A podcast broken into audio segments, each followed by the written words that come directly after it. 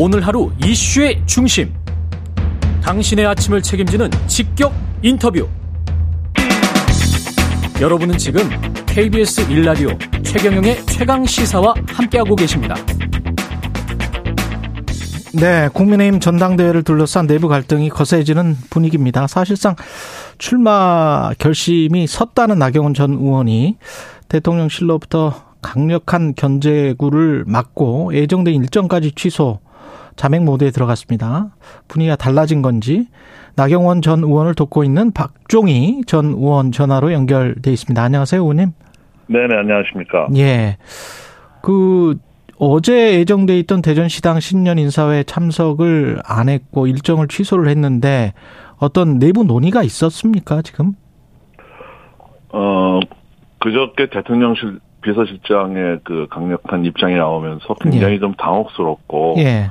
또 여러 가지 공개 행사에서 또 기자들 질문이라든가 했다가 또 다른 또 문제가 나올 것 같은 여러 가지 생각들을 좀 정리하기 위해서 지금 좀 어, 침잠이나 숙고 모드로 들어가 있습니다. 그렇군요. 대통령실 비서실장의 이야기는 입장문에서는 정확한 진상 파악에 따른 결정이다. 그간 처신을 어떻게 생각할지 본인이 잘 알 것이다. 이게 핵심적인 내용인데 네. 그 전에 이제 나경원 전 의원은 대통령 본인가 아닐 것이다. 전달 과정에 좀 왜곡이 있었다. 이런 입장이었고요. 네. 네. 그러면 어떻게 보면 대통령과 대통령을 둘러싸고 있는 호위무사라고 해야 될까요? 그분들의 생각이 다를 수 있다. 나경원 전 의원의 주장은 그거였는데 대통령실은 아니다.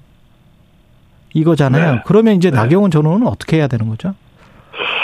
어, 대통령실 주변 분들 거기서 흘러나오는 여러 가지 얘기들이 나경원 전 대표, 원내대표 입장에서는 억울한 게 많을 수가 있어요. 지금 뭐 어, 부동산 투기를 했다, 뭐 어떻다, 뭐 이런 얘기들이 이제 나오는데 어 옛날에 이제 같이 고시기 공부를 했던 그런 인연도 있고 또 가족과의 어떤 연관 이런 것들도 있고 또 선거 때 아, 정말 몸을 던져서 윤석열 대통령의 당선을 바랬던 그런 입장에서는 이제 어떤 사적인 관계도 있을 거고 공적인 관계도 있을 거고 또 본인이 이런 뜻이 아닌데 왜곡해서 어, 보도가 되고 또 대통령이 뭐 경로했다는 어, 그런 흔적도 보이고 하니까 이 공사적으로 여러 가지가 뒤섞인 감정인 것 같습니다.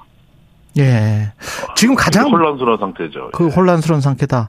가장 고심하는 부분은 뭘까요? 지지율이 최근에 떨어졌다는 그런 여론조사 보도 때문인지 아니면 대통령의 마음이 무엇일까 그것을 헤아리는 건가요? 어, 둘 다 다 될 수가 있고요. 둘 다 다 될 수 있다. 지지율 떨어지는 부분은 좀 이미 예상을 했기 때문에 어, 그거는 일시적인 현상으로 보고 어, 당에 대한 애정이라든가 그 어, 지도자로서의 뭐 리더십이라든가 이런 것들이 이제 보도가 되면서 또 내년 총선에 가장 적합한 당 대표가 누구 누구인가 하는 그런 부분에서는 자신감이 있기 때문에 네. 어, 조금 이제 어, 충격과 혼란 같은 게 좀 있는 건데 이렇게 뭐 어, 나경원 전 대표도 워낙 정치 경험이 오래된 여, 저 중진 의원이기 때문에 그렇죠. 조금 극복을 잘할 거로 이렇게 봅니다. 출마나 불출마 여부는 언제 입장을 발표하게 될까요? 아무래도 이제 대통령 나가 계신데 경제 외교, 국익 외교 하실 때 국내 정치 문제로 어, 걱정을 끼쳐드리는 거는 조금 이제 조심스럽기 때문에 어, 귀국 이후에 할 거고 또 당분간은 조금 어, 공개 행보는 좀 자제하고 좀 조용히 있으려고 합니다. 예. 근데 그 논쟁에 대한 팩트 체크가 먼저 돼야 되기는 합니다. 왜냐하면 나경원 전 의원의 워딩은 철출산 부위원장의 워딩은 구상을 좀 했었다. 이런 식으로 하면 어떨까? 구상을 좀 했었는데요. 뭐 이런 이야기였잖아요. 정확한 워딩은요. 예. 그 신혼 부부들에게 그 대출 전세자금 대출 이자를 지금 저리로 주고 있는데 예. 여기 조금 불충분해서 예. 대출 이자를 경감할 부분은 없나 더 과감하게 원금을 일정 부분 탕감할 수 있는 부분은 없나 들여다보고 있다. 들여다보고 있다. 네, 예. 들여다보고 예. 있다. 국토부와 함께 이거는 정교하게 검토하고 논의돼야 한다. 이게 이제 1월 4일 어, 기자 간담회에서 질의응답에서 나온 얘기입니다. 예. 전혀 뭐 정책을 발표한 게 아니거든요. 예. 그런데 그 다음 날 대통령실의 그 사회수석 어, 비서관이 나경원 부위원장이 밝힌 대출금 탕감이나 변제하는 정책 방향은 본인의 개인 의견일 뿐 정부 정책과는 무관하다. 이제 이렇게 또 윤정 윤석열 정부의 정책 기조와는 상당히 차이가 있다. 이렇게 정면으로 받았단 말이죠. 예. 그러니까 나경원 전 대표로서는 억울할 수밖에 없는 거예요. 어. 발표한 것도 아니고 뭐 기자들이 어, 물어봐서 그렇습니다. 인구 정책에 대해서 아젠다를 건의하고 논의하는 이런 기구의 부위원장이 기자간담회에서 이런 얘기도 못 합니까? 그래서 이런 부분들이 이제 참모들이 대통령께 진위를 제대로 음. 보고하지 않고 여러 가지를 좀 자꾸 이간시키는 것 아니냐 하는 페이스북에 글을 올렸다가 이제 그렇 아, 그저께 비서실장 반응이 격하게 나온 거죠. 비서실장 발언도 격하게 나왔습니다만은 국민의힘 초선 의원들도 아까 비슷한 말씀 자신의 출마 명분을 위해 대통령 뜻을 왜곡하고 동료들을 간신으로 매도하며 갈등을 조장했다. 근데 네. 이제 나경원 전 의원 입장에서는 내가 그런 일을 했나? 이렇게 지금 생각하신다는 거죠? 네, 그렇습니다. 상당히 좀 억울한 부분이 있고 예. 여러 가지 진위들이 잘못 전달되고 있다 하는 어, 생각들이 머리에 강하기 때문에 이제 그런 페이스북에 글을 올렸는데 거기에 특히 이제 이간이라든가 이제 이런 단어가 그렇죠. 굉장히 예. 자극적으로 들렸던 것 같습니다. 네. 초선 의원들이 사과를 하라고 했는데 이게 사과할 일이라고 보세요? 글쎄 이런 소동들이 어, 그렇게 뭐 대통령께 사과를 할 일인지는 뭐 좀 더 생각을 좀 해봐야 될 것 같고요. 뭐 제가 본인이 아니기 때문에. 뭐 단, 단적으로 말씀을 드릴 수가 없고 예. 어, 초선 의원들이 사실 선거 때마다 나경원 전 대표 불러달라 불- 저 오셨으면 하고 앞다퉈서 부르시는 분들이 이렇게 딱 줄 서갖고 어, 이런 성명을 내니까 예. 참 인간적으로도 비애감을 느끼는 거죠. 또 줄- 당혹스럽기도 하고 당이 점점 시끄러지니까 예. 아 이거 이런 것들이 참 아, 머리 아프다 하는 이제 그런 생각들이 들고 좀 국민들께 죄송하기도 하고요. 줄 서서. 네. 성명을 냈다라고 말씀을 하셨는데 이게 지금 줄을 선 이유는 공천 때문에 줄을 선 겁니까? 그렇습니다. 이제 공천이 1년밖에 안 남았기 때문에 예. 어, 가장 국회 될 관심들이 이제 내년 공천이 어떻게 되는 거냐 아, 닙니까 예. 그러니까 옳고 그름을 떠나서 음. 누군가가 좀 이런 거 시작을 하면 다 또 이렇게 에, 서명을 하게 되고 또 어떤 그 연판장에 서명을 했던 두 명의 국회의원 중에 그 당대표 경선관리위원이 있습니다. 이런 분들 아무 생각 없이 거기 서명했다가 또 어. 경선관리위원회에서 사퇴하는 이런 해프닝도 있었고요. 아, 그랬군요. 네. 그 성함은 말씀해 주실 수 있나요? 아니, 그건 뭐 서명은 뭐 성함은 좀 개인적으로. 그렇군요. 그러면 이 네. 대세나 주류 어차피 저쪽으로 가야 이제 공천을 받을 수 있다. 그런 당내 분위기가 좀 가득한가 보죠. 그렇죠. 뭐 굉장히 경직돼 있고 예. 어, 뭐 어떤 정치적인 고민을 하기에 앞서서 일단 아, 이런 음, 압력이라든가 또 분위기에 편성할 수밖에 없는 그런 뭐 의원들의 고충도 이해는 갑니다. 예. 김기현 의원이 지금 굉장히 가파른 상승세고 좀 여유 있는 인터뷰를 지금 하고 있습니다. 연대 포용 통합 연포탕 이야기를 하고 있고 그러면 대응해서 혹시 안철수 의원과 손을 잡고 김기현 의원은 그런 이야기를 하더라고요. 결선 투표제까지 생각하고 있지 않다. 1차에서 네. 과반 이상 득표. 어떻게 보세요? 이런 이런 전략?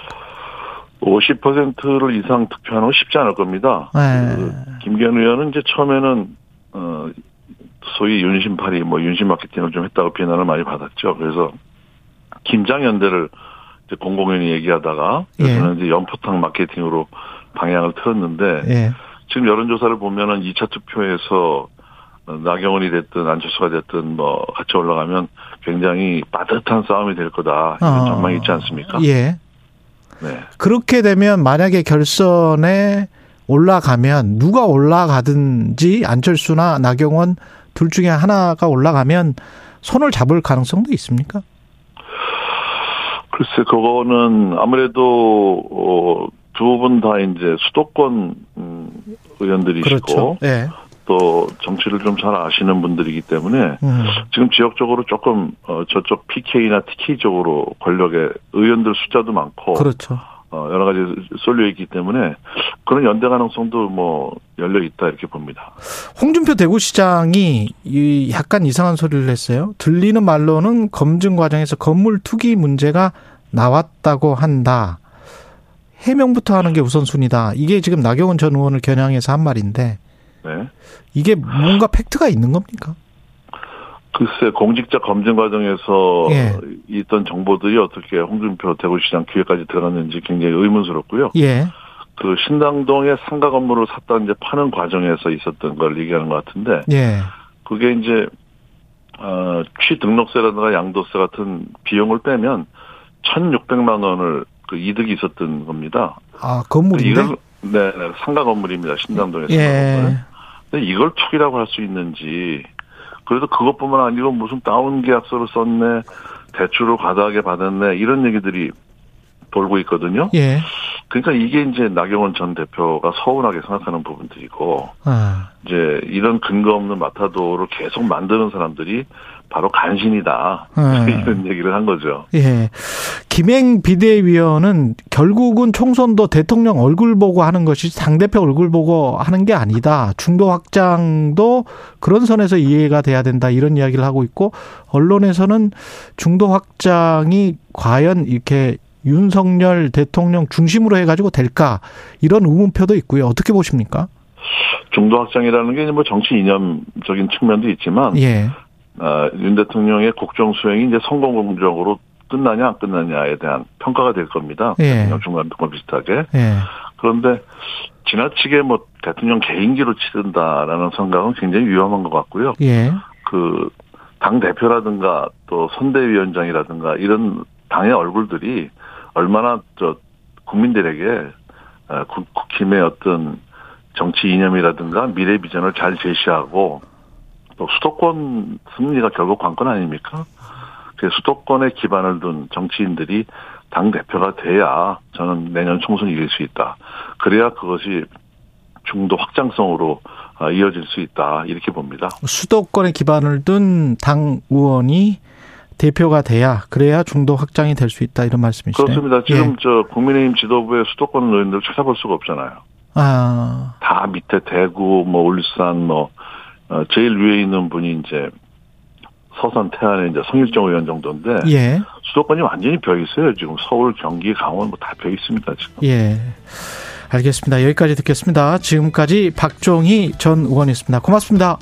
네, 고맙습니다. 예, KBS 1라디오 최경련의 최강사 1부는 여기까지고요. 잠시 후 2부에서는 민주당 정성호 의원과 이야기 나눠보겠습니다.